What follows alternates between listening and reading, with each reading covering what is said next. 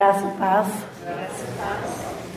Já abrindo a minha vulnerabilidade, porque quando a gente pensa em intimidade, a gente tem que pensar em vulnerabilidade, em transparência. E quando o pastor Glênio pediu para a gente dividir um pouco o acampamento com ele, eu tive muito temor, né? Não sei porquê, mas eu queria pedir perdão para Deus diante de vocês, porque Deus tratou profundamente comigo nesse estudo e eu, francamente, não tenho a mínima noção se eu vou conseguir organizar tudo que eu aprendi. E talvez ainda vou continuar aprendendo muito, talvez não vou.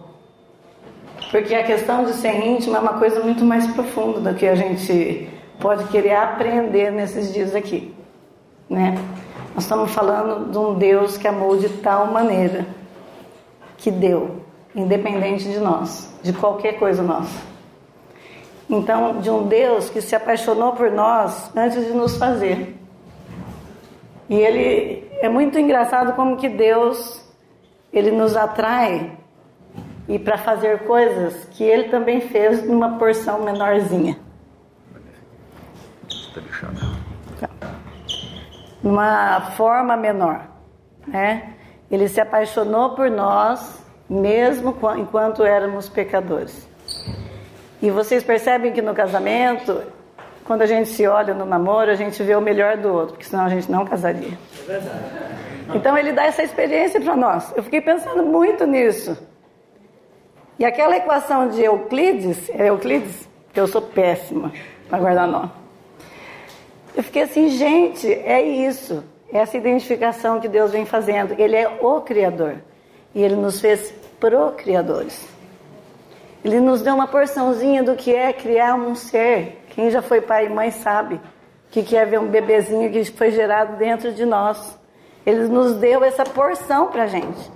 Então, hoje, quando o pastor Glênio falou, eu estou caminhando, quero que vocês caminhem comigo.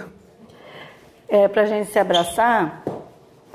Quando a gente. Eu ia vir aqui, mas depois a gente pode fazer isso lá fora, vocês podem se pegar lá fora. né? Vocês são livres para isso, né? É, existe um jeito da gente entender que quando a gente se abraça, a gente se abraça o meu inteiro. Então a gente planta a planta do pé no chão e pensa no seu corpo, na sua pessoa, abraçando uma outra pessoa. É diferente de você querer sugar outra pessoa, mas para isso você tem que ter o senso que você é inteiro. Quem é você diante de Deus?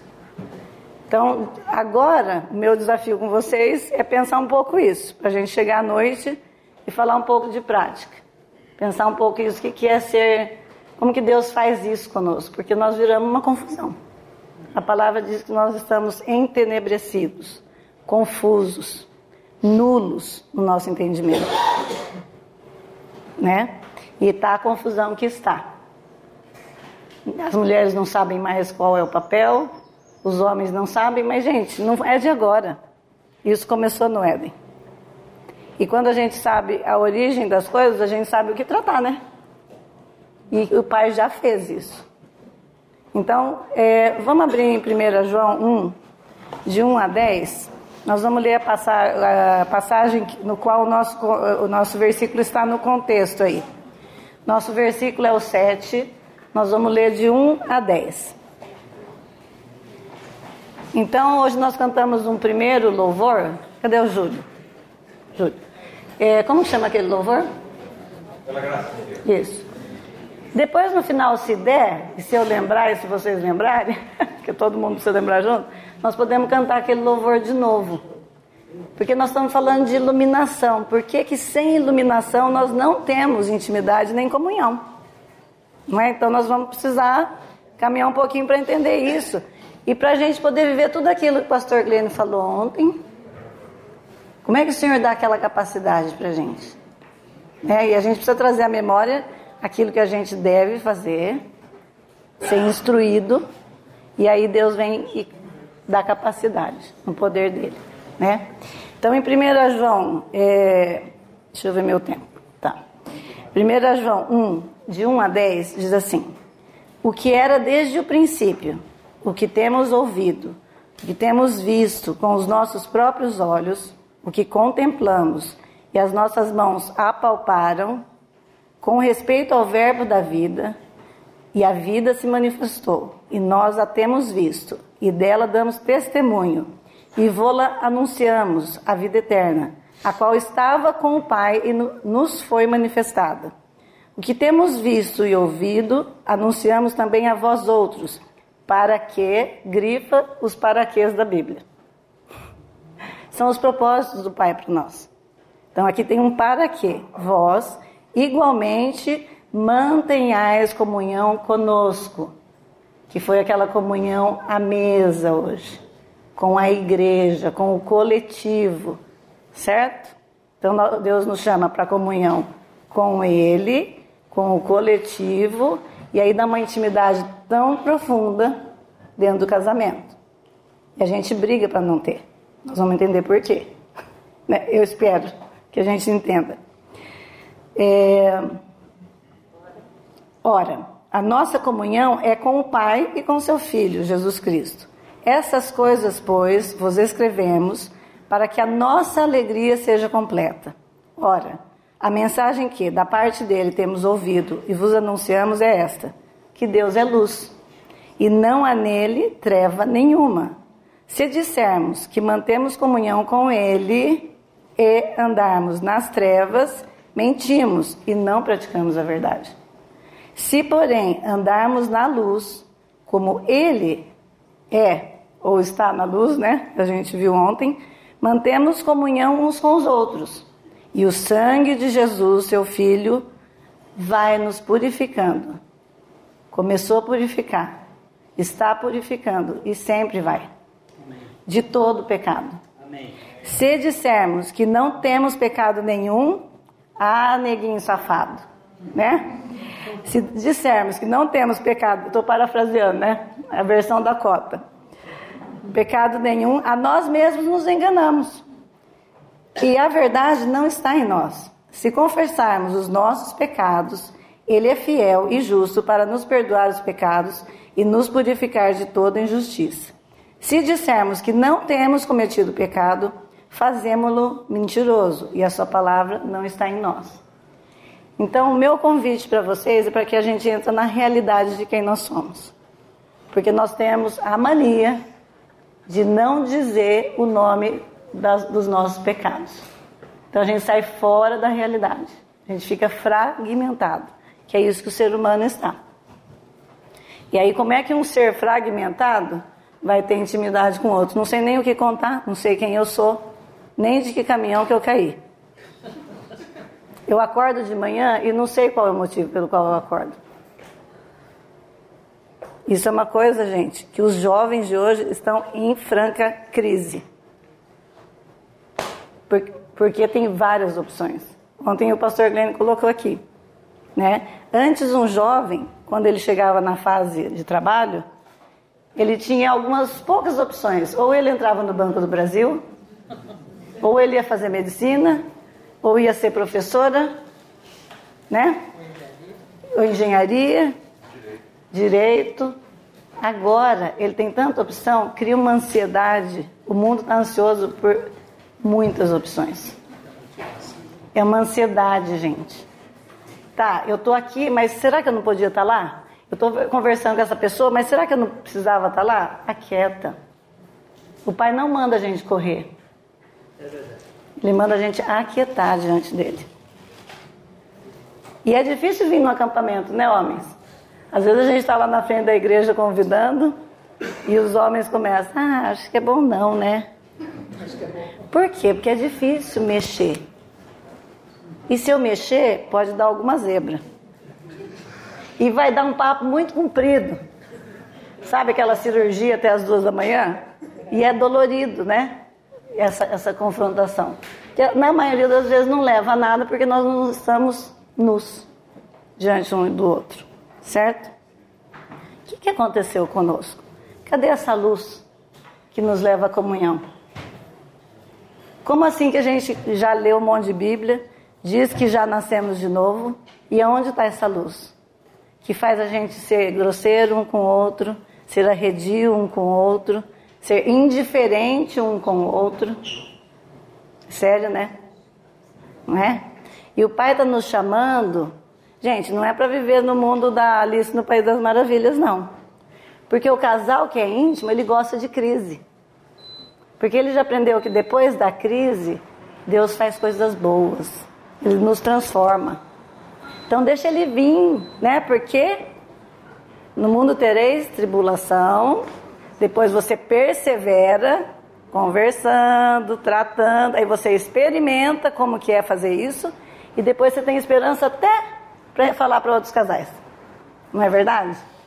Então o Senhor vem fazer isso na nossa vida, certo?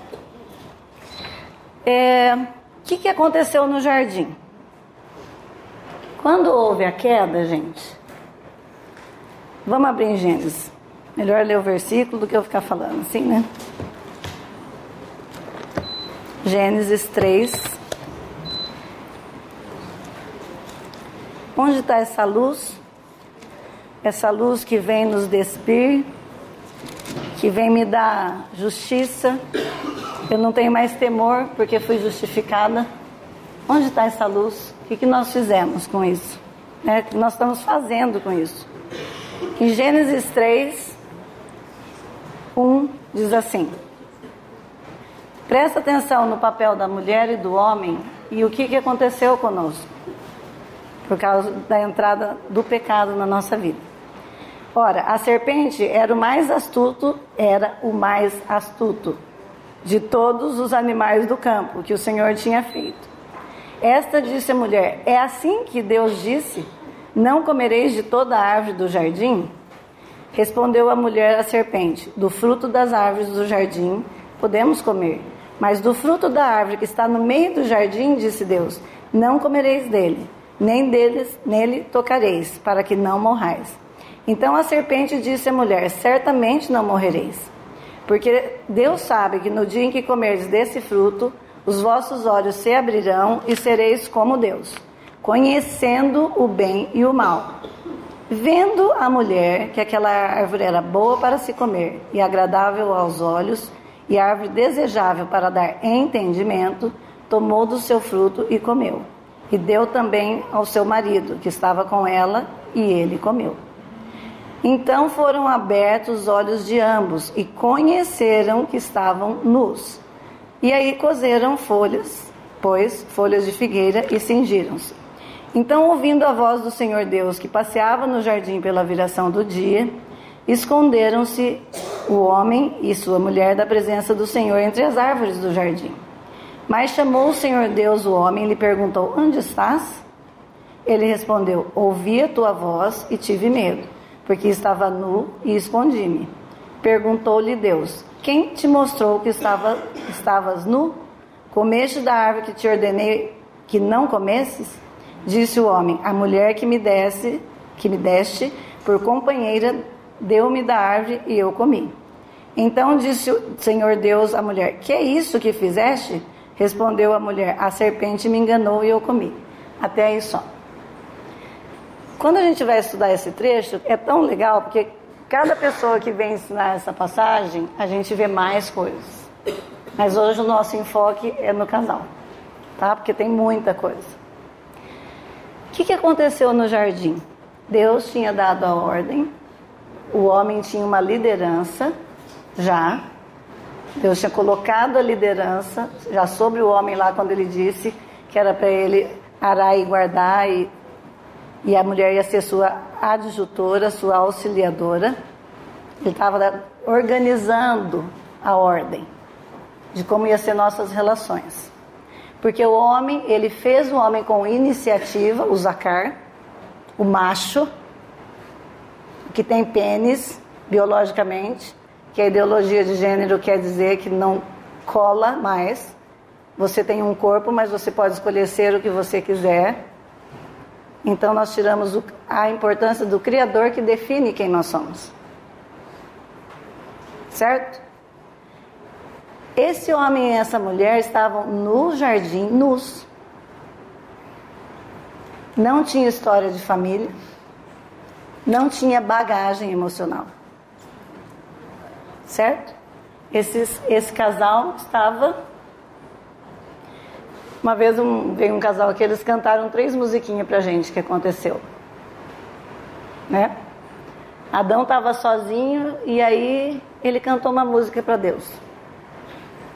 Que falta eu sinto de um bem, eu vou cantar, hein? Hum, que falta me faz um canta, bem. Ah, mas como eu não tenho ninguém, né? Mas Deus viu que não era bom que o homem estivesse só. E aí ele pegou, deu uma anestesia no Adão, né? E a Eva foi tirada dele, da costela. Certo? E aí? A hora que ele acordou, ele cantou outra música para Deus. Olha que coisa mais linda, mais cheia de graça. É, porque a Eva devia ser linda. Gente, pensa, é a mulher que Deus fez. E fez para ele. Ela, ele acordou para ela. Então, quando a gente vê a gente aqui como casal, os nossos maridos acordaram para nós. Nós somos únicos, por isso que o pastor Glenn falou ontem: cada casal é único. Você sentar lá no calçadão e ficar vendo os tipos de casal que vai passando, são casais muito esquisitos. Você fala, nossa, que esquisito, eu nunca ia casar com aquele cara, graças a Deus, né? Porque ele não é teu, ele é da outra, não é? Passado um tempinho no jardim depois da queda, qual é a música que eles cantaram para Deus? É pau, é pedra, é o fim do caminho, é? Porque houve a queda houve a queda. E nós vamos entender essa queda, o que ela fez conosco. Certo? É. Aí a mulher, Deus fez o homem com iniciativa para ele liderar e a mulher para ser adjutora. O que, que aconteceu quando a mulher ela resolveu dar ouvidos para a serpente, ela duvidou de Deus, a serpente diz assim: Olha, Deus não quer que você come daquela árvore, porque se você comer, porque Deus sabe que no dia em que comeres, os vossos olhos se abrirão. Não, aqui ó.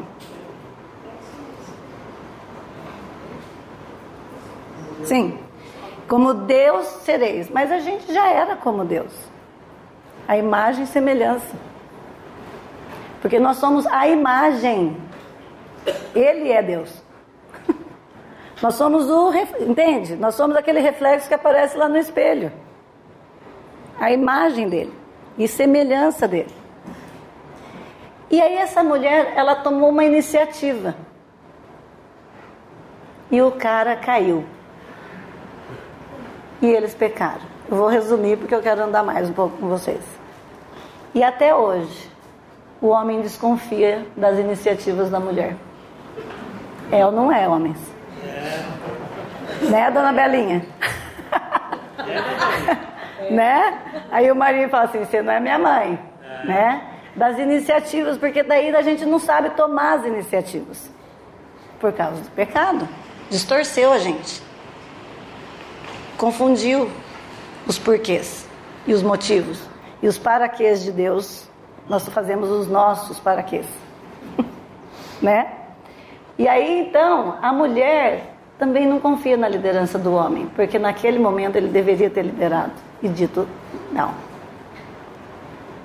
E às vezes não é fácil dizer não, né, homens, para as mulheres? É difícil. Porque depois, né, aguenta o bico, né? Porque a gente pensa uma coisa e fala outra. Né? Agora, depois do pecado, então, o, caos se instalou. E aí, quando entrou o pecado, nós nos desplugamos de Deus. Certo? Nós tínhamos uma conexão com Deus profunda. E nós nos desconectamos de Deus. E aí a gente está com essa tomada na mão. Para plugar em algum lugar, no externo. Porque nós ficamos contrários a palavra, a presença de Deus, porque é muita santidade, é muita sanidade para gente. A glória dele constrange a gente, certo? Lembra da equação? Teve que vir Jesus do céu, descer na terra, se fazer homem, para se identificar conosco como homem, mas ele encontrou o povo morto. Então, para ele se identificar conosco, ele morreu. E aí, esse povo morto tinha que ir para o inferno. Ele nos levou no inferno com ele, a gente já estava nele. E ele ressuscitou depois, e nós estávamos nele, e nós ganhamos vida. Agora nós plugamos nele. Agora o meu, minha tomada encontrou o encaixe que já deveria desde se eu tivesse, se Adão e Eva tivessem comido da árvore da vida. Estão acompanhando meu penso? Dá bem, porque nem eu sei o que, que eu estou fazendo. Mas essas trevas, gente, eu quero fazer uma coisa com vocês, e acho que quem foi nos homens já fizeram, do resto do evangelho. Preciso de é, quatro pessoas. Quatro líderes, acho que é melhor, homens. Porque homens ficam com menos vergonha de ficar aqui na frente. Ah, é verdade. Então fica você ali, que você, ele vai, você vai ser Deus, que você é grandão. Não, fica lá, do lado dele. Pode ficar do lado dele. Quatro. É, é um, dois, sim, quatro. Ó, nós, em Gênesis, antes de acontecer a meleca, o pai e o meu espírito estava junto, fica bem pertinho. A minha alma estava voltada para o Pai, porque eu esperava ele na viração do dia para vir conversar. E o meu corpo, ele serve para ficar voltado para o mundo, porque o meu corpo é o tradutor do externo.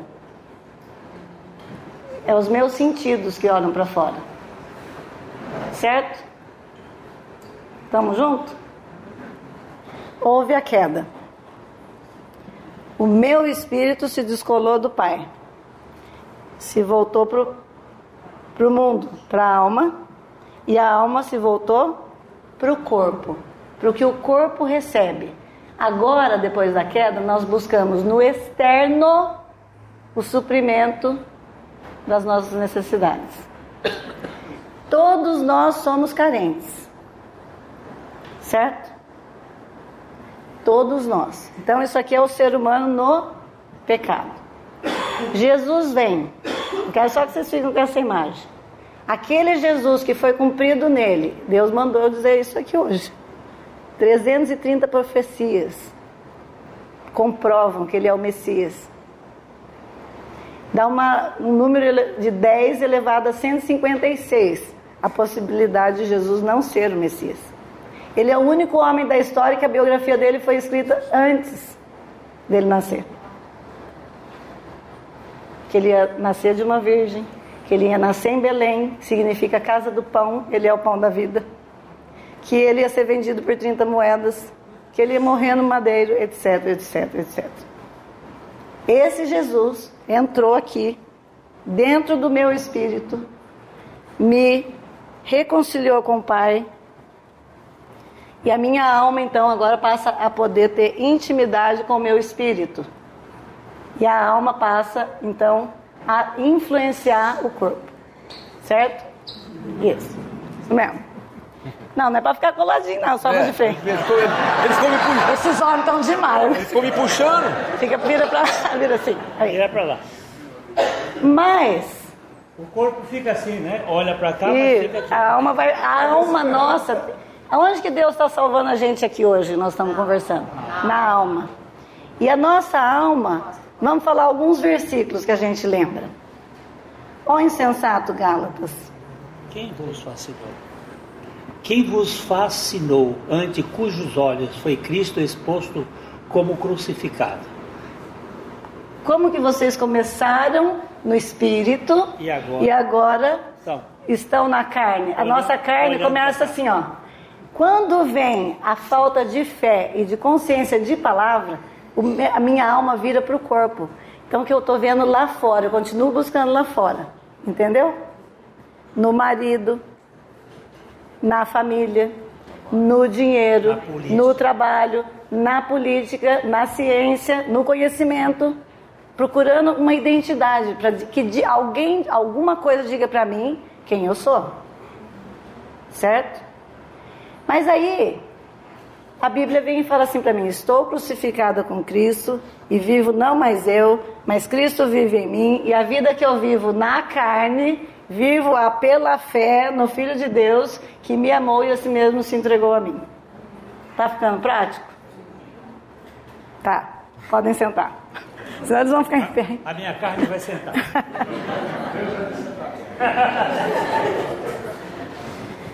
então, quando Jesus entra em nós, ele coloca a possibilidade, o poder da gente se voltar e andar com ele.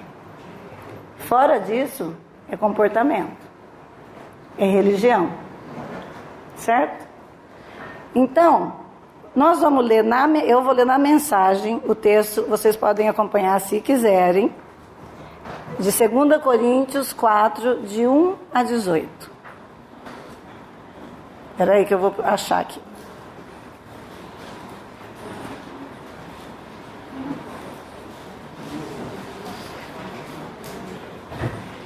Eu gosto da versão da mensagem, às vezes, porque ela é bem clara. De temas muito difíceis que a gente rejeita um pouco. 2 Coríntios 4, de 1 a 18. Nós vamos ler, tá? Ah, é.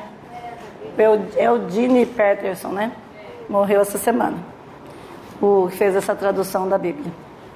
Então diz assim: Considerando que Deus tão generosamente nos permite participar do que ele tem feito, não vamos desanimar nem desistir, porque às vezes enfrentamos tempos difíceis. Nós não recusamos a usar máscaras nós nos recusamos a usar máscaras e a fingir.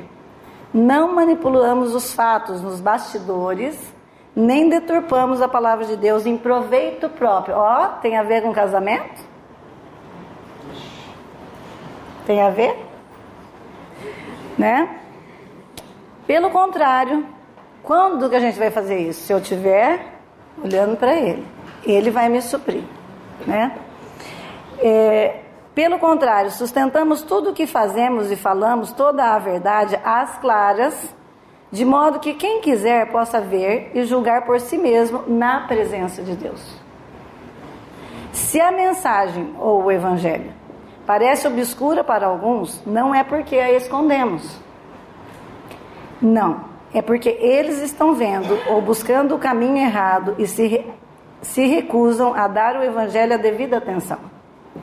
A única coisa que interessa a eles é o Deus das trevas dessa época. Quando eu estou com a minha alma voltada para o mundo, eu estou nas trevas.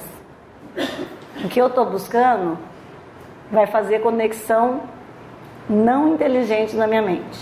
Quero que vocês guardem isso no coração. Nós vamos chegar ali, tá? É, pensam que conseguirão dele o que desejam e que não terão que se preocupar em crer na verdade que não podem ver. Eles estão cegos para o deslumbramento, para a deslumbrante luz da aurora da mensagem, que resplandece com Cristo e nos permite ver a melhor imagem de Deus, o que eles jamais conseguirão. Lembre-se de que a mensagem não é sobre nós mesmos. Nós anunciamos Jesus, Jesus Cristo, o Senhor. Todos somos mensageiros, andarilhos de Jesus por causa de vocês. Isso começou quando Deus disse que a luz brilhe nas trevas. E nossa vida ficou cheia de luz quando vimos e compreendemos Deus pela face de Cristo, tudo belo e deslumbrante. Se olharem para nós, vocês podem ver o brilho.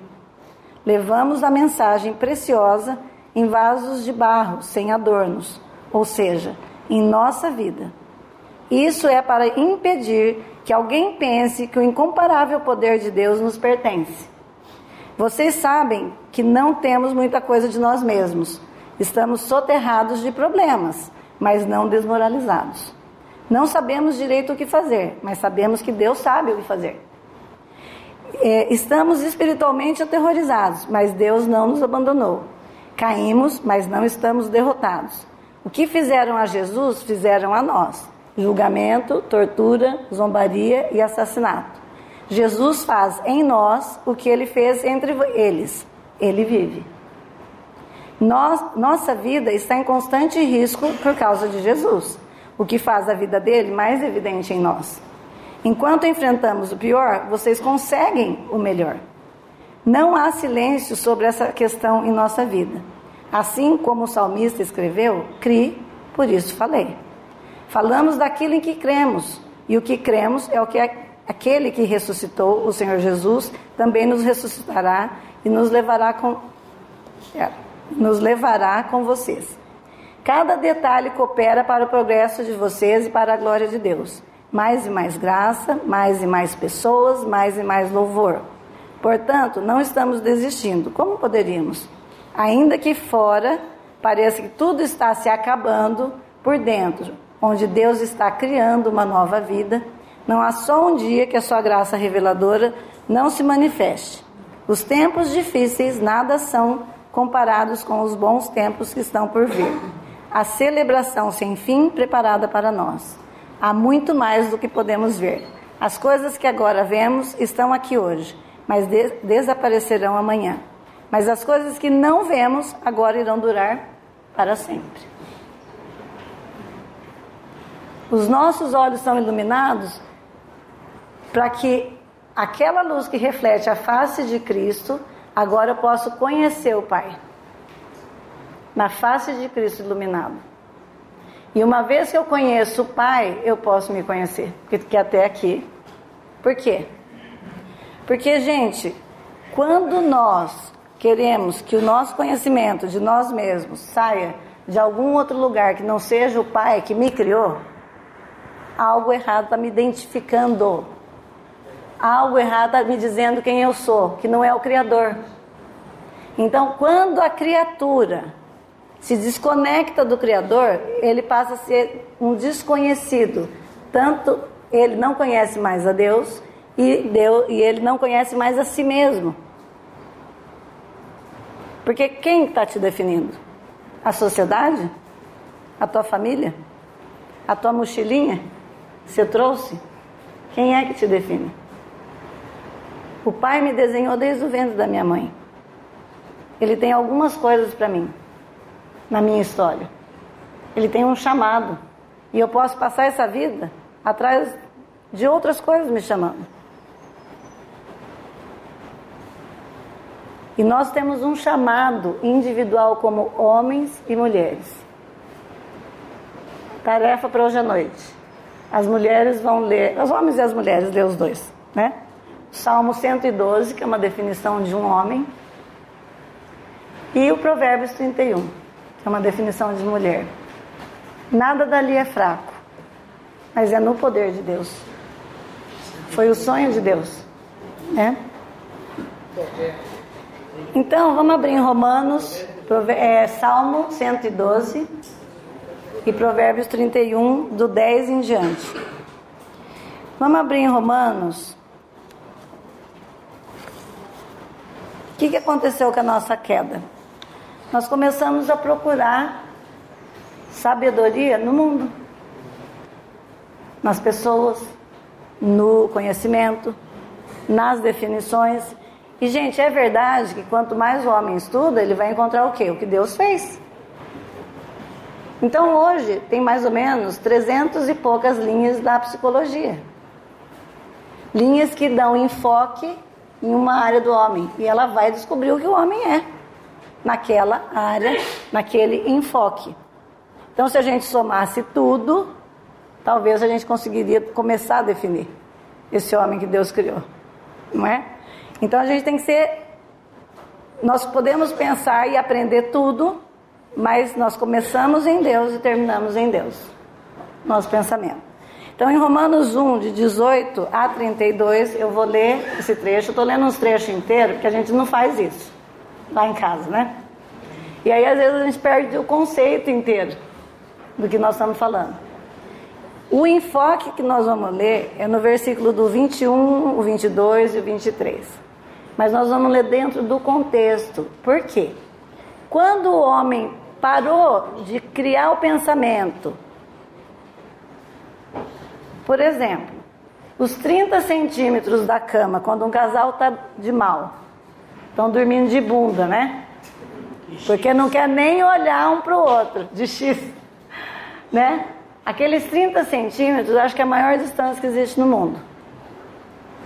Que você só deveria dar uma rezinha e dar uma encostadinha, né? Para dizer assim, quem sabe a gente fica de bem, né? Mas o que faz a gente não atravessar esses 30 centímetros? Isso que aconteceu com a gente.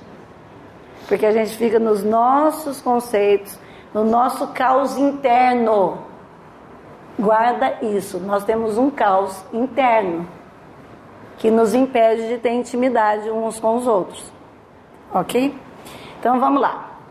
Vou ler na tradução normal para todo mundo acompanhar. Deixa eu ver meu horário aqui. Tá. Então diz assim, Romanos 1, de 18 a 32. Portanto, a ira de Deus é revelada dos céus contra toda impiedade e injustiça dos homens que suprimem a verdade pela injustiça. Eu coloco a injustiça acima da verdade. Pois o que de Deus se pode conhecer é manifesto entre eles, porque Deus lhes manifestou. Pois desde a criação do mundo, os atributos de Deus, seu eterno poder e sua natureza divina, têm sido vistos claramente, sendo compreendidos por meio de coisas criadas de forma que tais homens são indesculpáveis. Porque, tendo conhecido a Deus, não o glorificaram como Deus.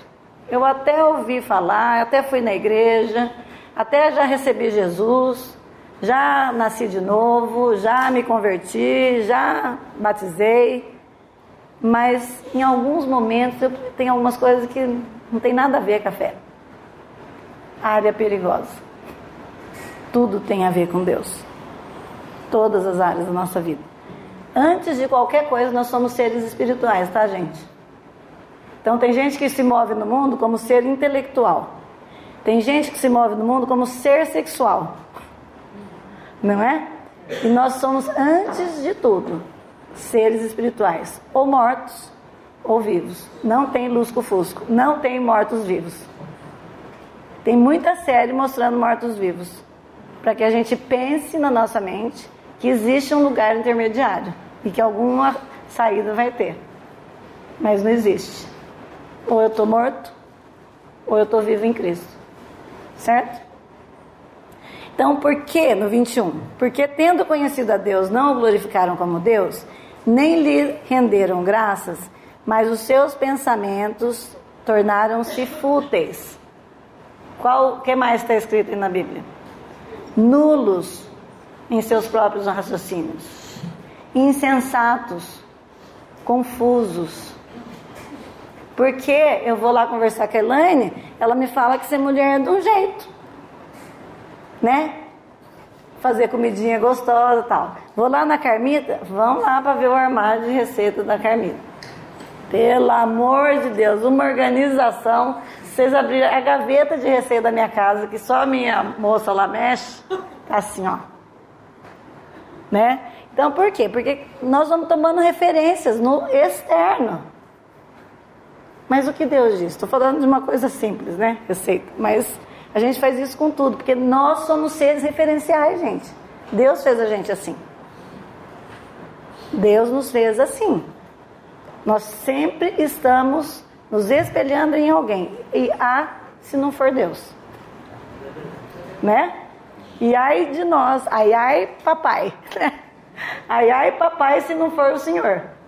Né? Porque eu estou entrando em areia movediça. Aí ele diz, olha, nós nos tornamos o quê? Quando a gente largou Deus de lado, nulos, insensatos. O coração insensato deles obscureceu-se. Então, eu, em vez de olhar para o Pai, eu olhei para fora. Essa é a dança. O bem que eu quero, eu não faço. Mas o mal que eu não quero, esse é o que eu faço. E aí eu volto para Deus, venho para Deus, arrependido, tenho perdão? Tem. Já foi na cruz de todos os pecados. Mas a cura vem? Não. Porque eu não confesso. Nem para mim. Eu não dou nome. Eu estou aconselhando uma pessoa que eu tenho que falar para ela como que é o nome disso? Como que é o nome disso? Como que é o nome de fazer um aborto? Como que é o nome de ser abusado? Fui abusado. Dói falar. Eu abusei. Qual foi a consequência disso para a sua vida, para a vida dos outros? Porque aí eu tenho o que pedir perdão. Quando a gente não dá nome, gente, a gente tem falado muito pouco de pecado, né? Não é? Porque a gente, se a gente vive fora da realidade, eu vou pedir perdão do quê? Do que, que eu vou me arrepender se eu não dou nome? Não é? Então, agora no 22, eles estão se achando sabidos, dizendo-se sábios, tornaram-se loucos. Olha como a gente é dentro do casamento. Se o casal não tiver bom humor, porque se a gente tivesse bom humor, a gente ria das maluquices, né? Não é? Ontem, esses dois aí quase bateram. A Carmita reagiu do jeito que ela deu conta. E o pastor Glenn deve ter levado um baita susto do grito dela. Isso traz irritação no primeiro momento. Não é? Nós somos assim. Não é? O cara. Eu tinha uma paciente, eu era dentista, tá, gente? Eu aposentei. Eu tinha um paciente que compraram uma casa num condomínio e tal. Ele estava tudo contente. Falei, daí, como está nessa casa? A vida, tá, ai, tá tudo bonito tal. Só que eu tô meio assim, porque minha mulher é muito, assim, tudo limpinho na casa. E, assim, eu não sei direito como que eu faço para beber água. Eu falei, como assim? Ele falou assim, porque é assim, ó, lá na minha casa não pode ter copo sujo na pia. E assim, se eu tomar água então, eu vou ter que lavar o copo. E aí a pia vai molhar, eu tenho que secar também. Então eu acho que eu não tenho tomado água em casa. Gente, nós somos malucos. Nós somos malucos. Não é verdade? Porque, veja bem, o rei da casa não pode beber água na sua casa. A casa é o mundo da mulher. Né? Por isso que ela gosta das coisas arrumadas, porque está expressando ela. Só que a gente arruma as coisas, mulheres, para bagunçar. Para bagunçar. A gente arruma para que as pessoas estejam bem no lugar. Usufruam da coisa limpa. Aí vai sujar e a gente vai limpar, porque faz parte, né? A gente limpar. Lógico que todo mundo pode ajudar, né? Então. Ah, é? Eu sei que estava usado.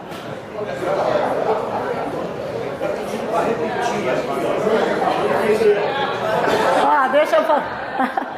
Gente, ó, não é que a casa vai ser uma bagunça. Porque é assim, ó, deixa eu falar, homens. Homens, aquele sapato que você largou na sala de televisão, deixa eu falar para vocês, não existe a fadinha, ele não voa no outro dia para dentro da sapateira. Ou a sua esposa amada vai ter que agachar para pegar. Alguém vai ter que pegar. E se for a moça que você paga um salário por mês, ela vai passar talvez meia hora, 40 minutos do dia que você está pagando, guardando coisas, porque nós somos, ó. Entende? Gente, o nosso Deus é Deus que põe ordem. Eu não acho que a gente precisa ser super ordeira, não, porque eu gosto da vida um pouco mais leve, né? Talvez escrever Eu Te Amo no pó, eu já brinquei aqui com as mulheres, a gente não precisa estar com a flanelinha o dia inteiro limpando casa, não, não acho assim. Mas também a gente não vive na bagunça que não dá para andar dentro da casa, né?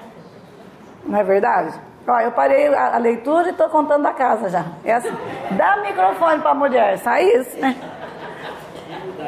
Tá. Vamos voltar no 22.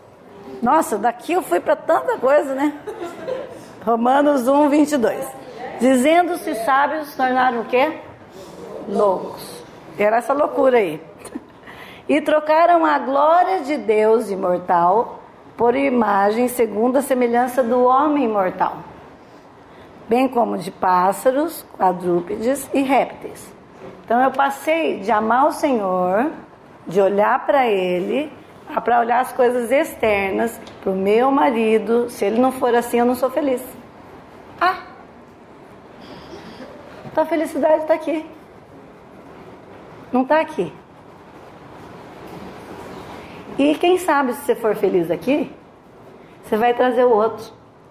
Nossa, ela tem uma paz, né? Ou ele tem uma paz. Eu quero. Cadê? Onde você achou isso? Esse é evangelho. Nós acabamos de ler em 2 Coríntios 4. O que, que a gente já está fazendo nesse mundo? Né? Com essa luz, com essa face iluminada de Cristo. Não é?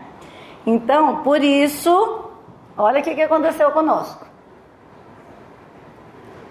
vai na parte mais primitiva do homem. Ele perde a concepção de quem ele é na sua no seu gênero, gente. Olha só. Por isso os, Deus os entregou à impureza sexual segundo os desejos pecaminosos do seu coração, para a degradação do seu corpo entre si. Trocaram a verdade de Deus pela mentira e adoraram e serviram as coisas e seres criados em lugar do Criador, que é bendito para sempre. Até suas mulheres trocaram suas relações sexuais naturais por outras, contrárias à natureza. Da mesma forma, os homens também abandonaram as relações naturais com as mulheres e se inflamaram de paixão uns pelos outros. Vocês estão entendendo alguma coisa? Tem a, tem a ver com hoje? Então, quando nós permitimos que pessoas de fora venham dizer para os nossos filhos ou para mim quem ele deve ser, nós estamos eliminando o Criador. Isso é sério, gente. A gente tem que usar o penso, tá? Porque o mundo está massificando o pensamento e pegou os brasileiros nessa fase muito, dá licença, emburrecidos entenebrecidos. Mas houve um treinamento para isso. Sim, sim. Né? Porque nós ficamos o dia inteiro na frente da TV, é. ou se não com o celular na mão, assistindo vídeo, vendo coisas que os homens estão falando. É ou não é? Esses dias eu fui num restaurante, eu e Marinho, tinha um casalzinho assim, eles pegaram uma mesinha assim, só de dois. Ficar de frente um pro outro. Eu falei, nossa, né? Querem intimidade, que legal. Eles ficaram no celular o jantar inteiro. Eles ficaram sofrendo para deixar o celular para pôr o garfo de comida na boca, porque eles estavam, sei lá, fazendo o que no celular? Acho que um com o outro, né? Do outro lado da mesa. Então, a nossa maior dificuldade hoje, gente, é olhar no olho.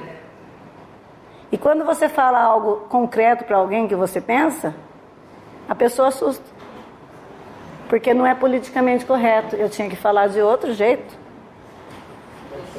Só ia outra. Né? O, gente, Deus não é politicamente correto. Ele, Deus é um Deus de antítese. Ele não é de síntese. A sociedade faz síntese. Vamos, ó, ontem o meu amigo, o David Ricker, se alguém não conhece, ele é um pastor. Ele mandou um vídeo que o filhinho dele era dia de levar o brinquedo. Ele mandou o filho dele para a escola com uma arminha de água. E veio uma carta, chamaram ele na direção da escola, que é onde já se viu, ele mandar o filho com uma arma e tal e tal. Então ele está gravando um vídeo na escola, ele falou, essa arma é licenciada, peguei ele uma arminha de borrachinha assim, porque o menininho joga. Então, sempre isso teve conotação para nós de hombridade, de brincadeira, de outra coisa qualquer, menos isso. Agora, se o meu menino tivesse levado uma casinha da Barbie e uma Barbie para a escola, eles tinham que respeitar. Mas ele levou uma arma por causa desse momento. Gente, nós estamos ficando malucos.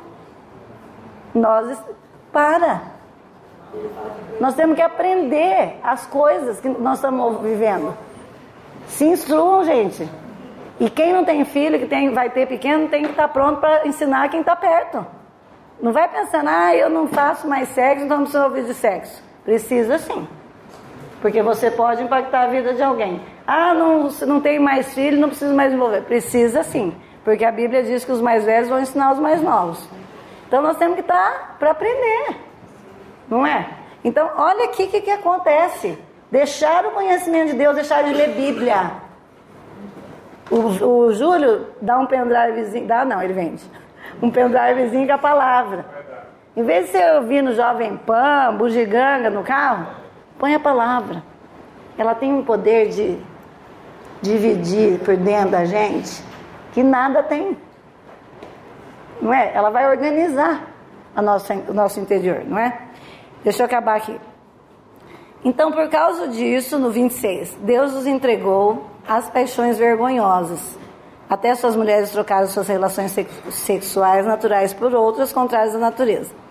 Da mesma forma, os homens também abandonaram as relações naturais com as mulheres e se inflamaram de paixão uns pelos outros. Começaram a cometer atos indecentes, homens com homens, e receberam em si mesmos o castigo merecido por sua perversão.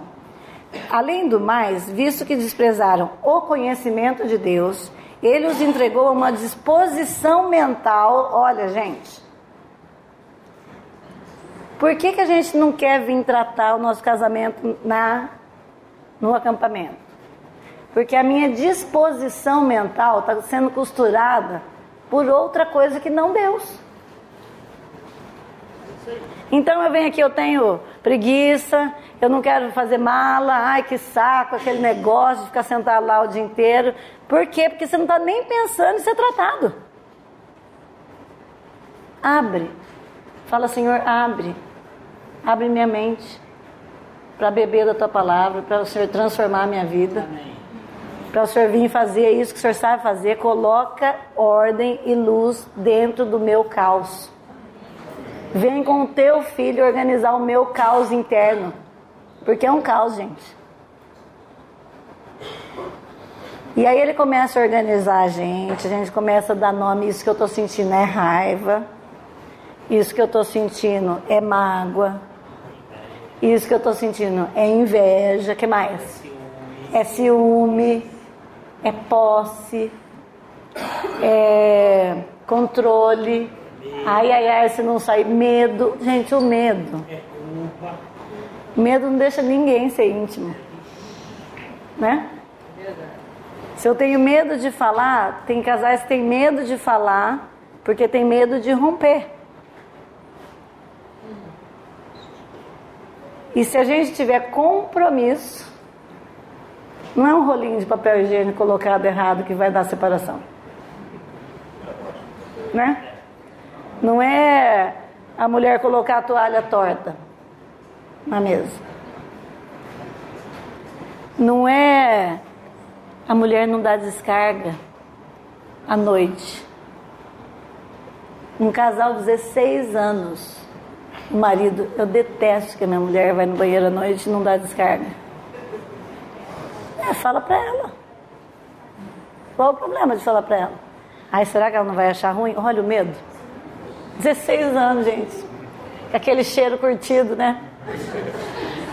Aí ele chegou, tomou coragem, porque aí o corpo faz isso, né? Ó, nossa comunhão faz isso, de ensinar uns aos outros, não é? Aí ele chegou, conversou com ela da outra vez, ó, falei pra ela, ela falou, ué, eu não dou descarga para não te acordar. Porque o meu sono é leve. E quando eu acordo, eu demoro para dormir. Então eu não quero te acordar. Fim. Já pensou quantas coisas estão tá assim na nossa vida? Já pensaram?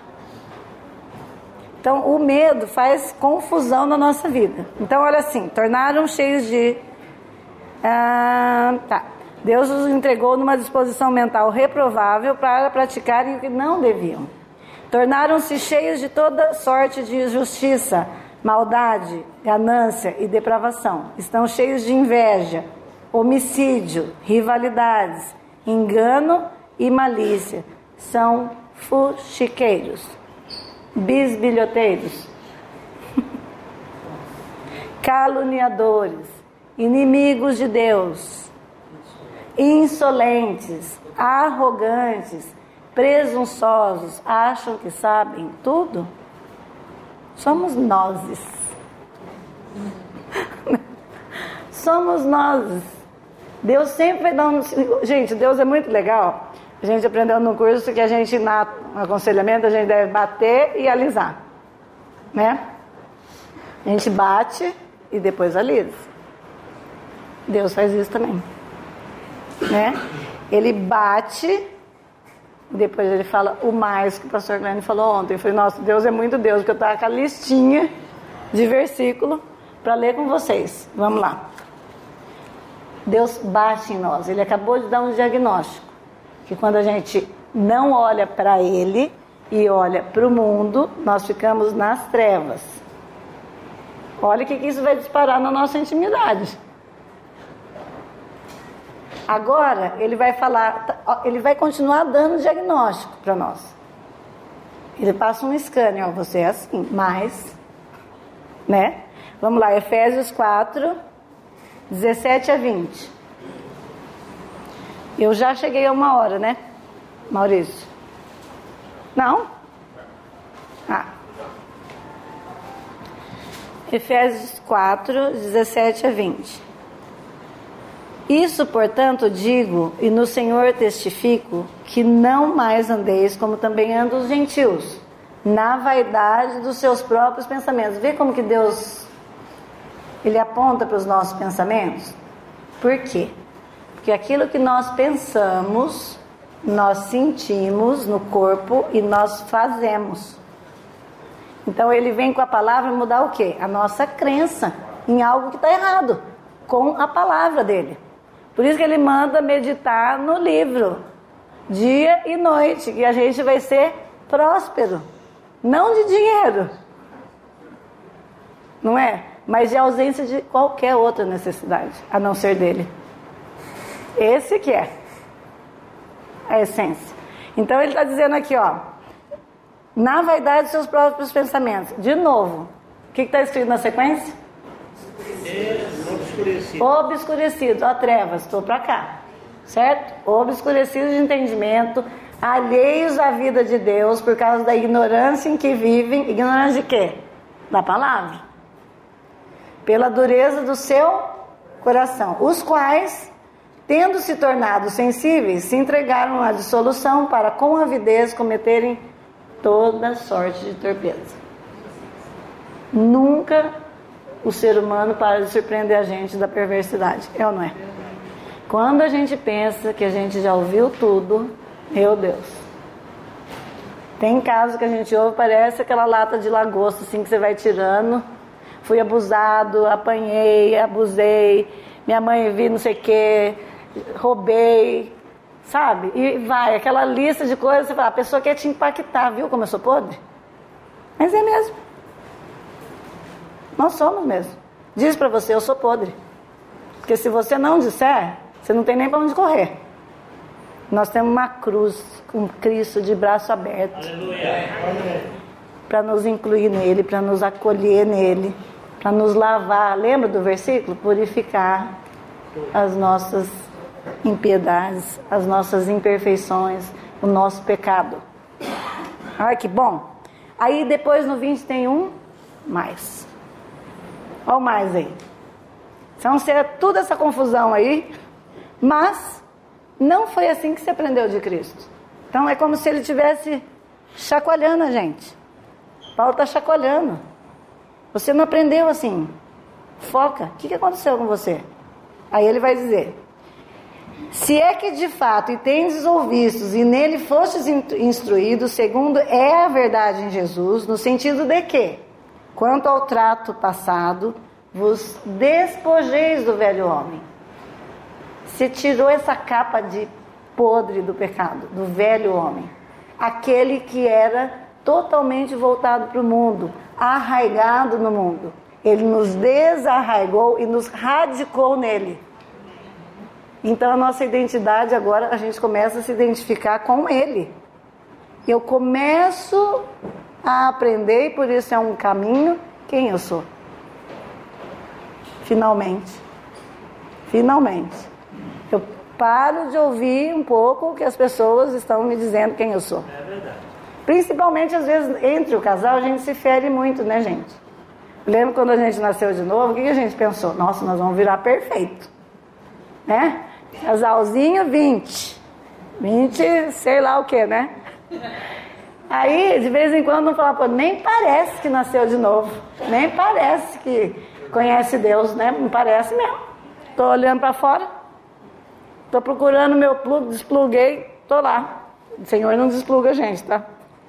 Não posso nem usar essa metáfora aí que não dá certo. Então, mas não foi assim que você aprendeu. E nele foi instruído segundo é a verdade.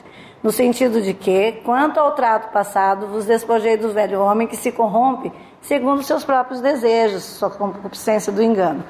E vos renoveis no espírito do vosso entendimento. Certo?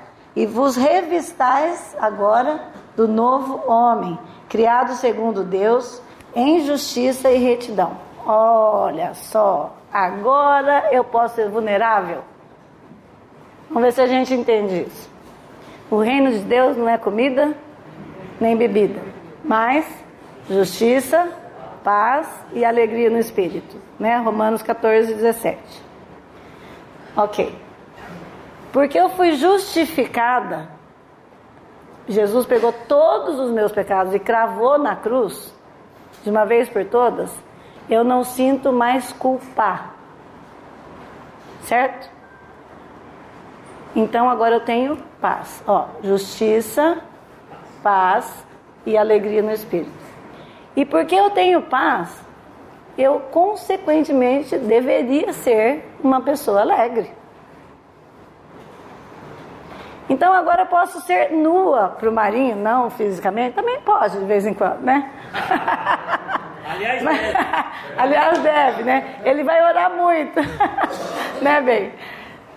Ah, quando eu posso chegar para o marinho e dizer para ele algo do meu coração ou dos meus medos, e ele acolhe isso e não usa contra mim, a gente tem um presente dentro do casal. Quando você pode contar uma vulnerabilidade, uma fraqueza sua, uma coisa que você ainda tem que ser tratado diante do pai, para o outro. Por que, que você pode agora? Porque eu já fui justificada. Eu já fui lavada. Aos olhos do pai, eu já sou limpa. Por causa do sangue do filho. Então, sou sorry se você vê a imperfeição em mim. Mas se você quiser dizer para mim o que está impedindo de que você veja Cristo em mim, ok, eu quero ouvir. Eu quero ouvir. E isso não é só entre casal, gente. Nós estamos no corpo. Não é? Nós estamos no corpo. E quando esse corpo ele se divide, é muito dolorido. É muito dolorido. E no casal também. Então o Senhor ele nos convida a sair de trás da árvore. Onde estás, Adão? Por que você está atrás da árvore? Ele nos convida como casal a que a gente se conheça. E para a gente poder se conhecer, a gente tem que poder acolher o que o outro diz para a gente. Que ontem o pastor Glenn falou, é o acolhimento. Porque quando Eva a serpente falou para ela: Ó, se você comer, você vai ser como Deus. Ela se tornou uma competidora. Por que, que ela está querendo competir com Deus? E não, gente, fala francamente. Surreal querer competir com Deus, né? Não é? Ele é Deus. Uma vez eu estava atendendo uma adolescente e ela falou assim para mim: você não acha que Deus é muito narcisista de querer tudo a glória para Ele? Mas eu achei legal, porque eu acho que alguns adultos pensam e não, não verbaliza. Como assim dar toda a glória para Deus? Não é?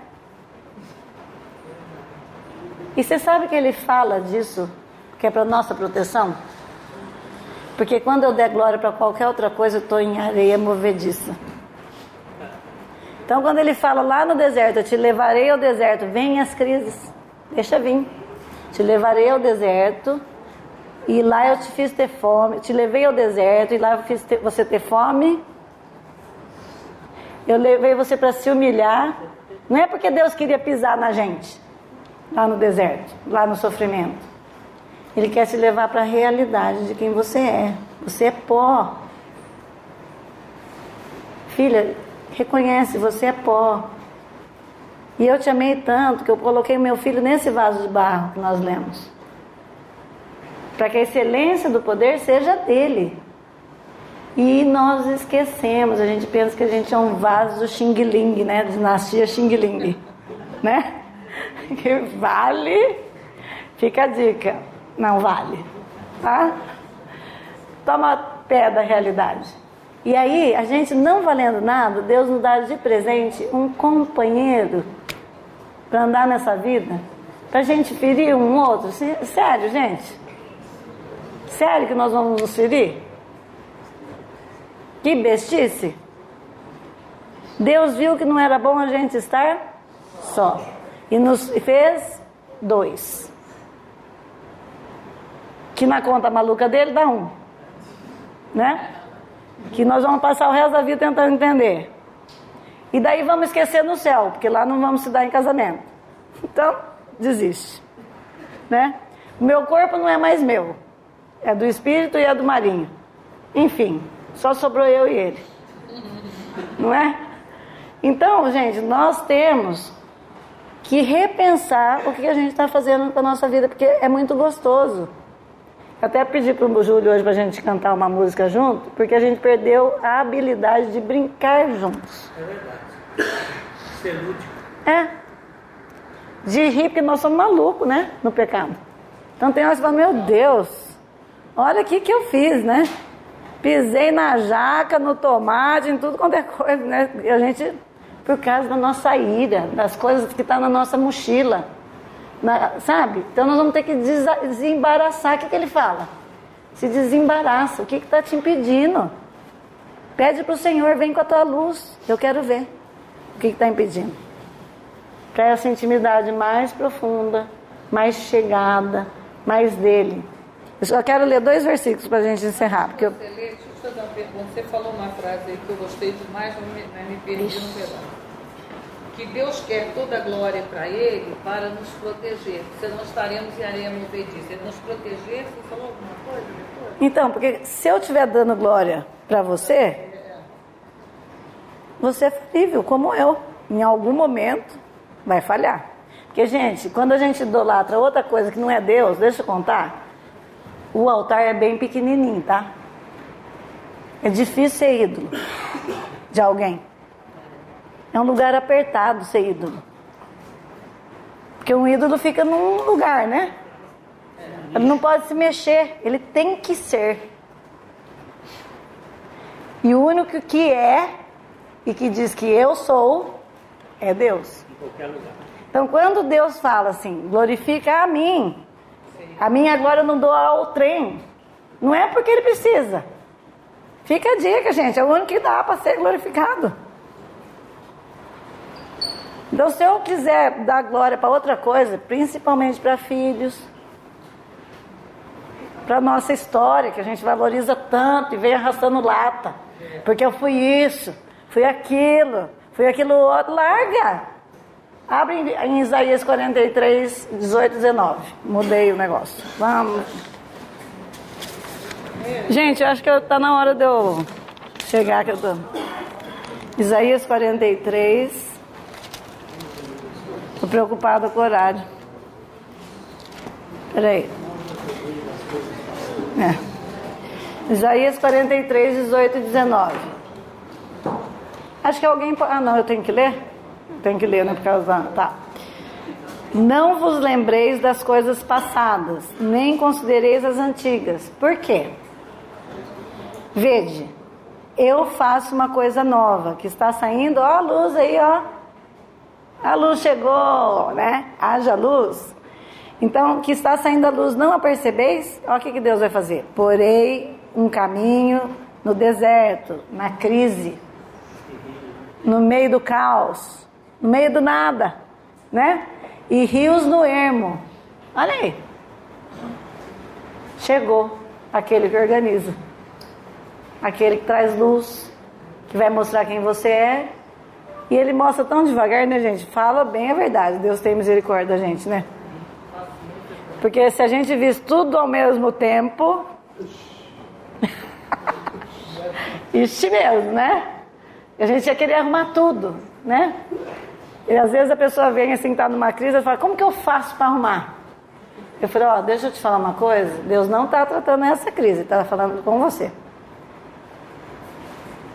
E aí a pessoa fica jururu, porque o processo é lento. E ela já queria arrumar hoje as circunstâncias. Voltar para casa da mulher, né? Ficar de bem com o filho, ficar de bem com a nora. Porque o mal-estar é ruim. Então a gente vai é, negociar verdades de Deus para a gente ficar bem.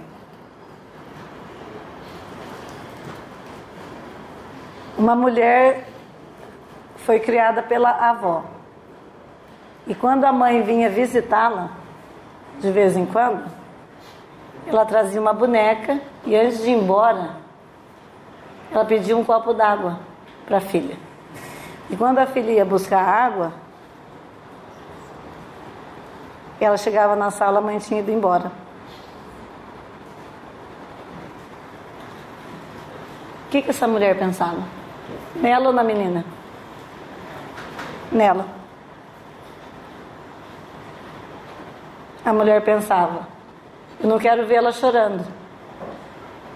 E aí ela chegava na sala, a mãe tinha ido embora e ela ficava chorando. E aí ela levantou um sofisma, uma fortaleza, que nós vamos conversar hoje à noite um pouquinho.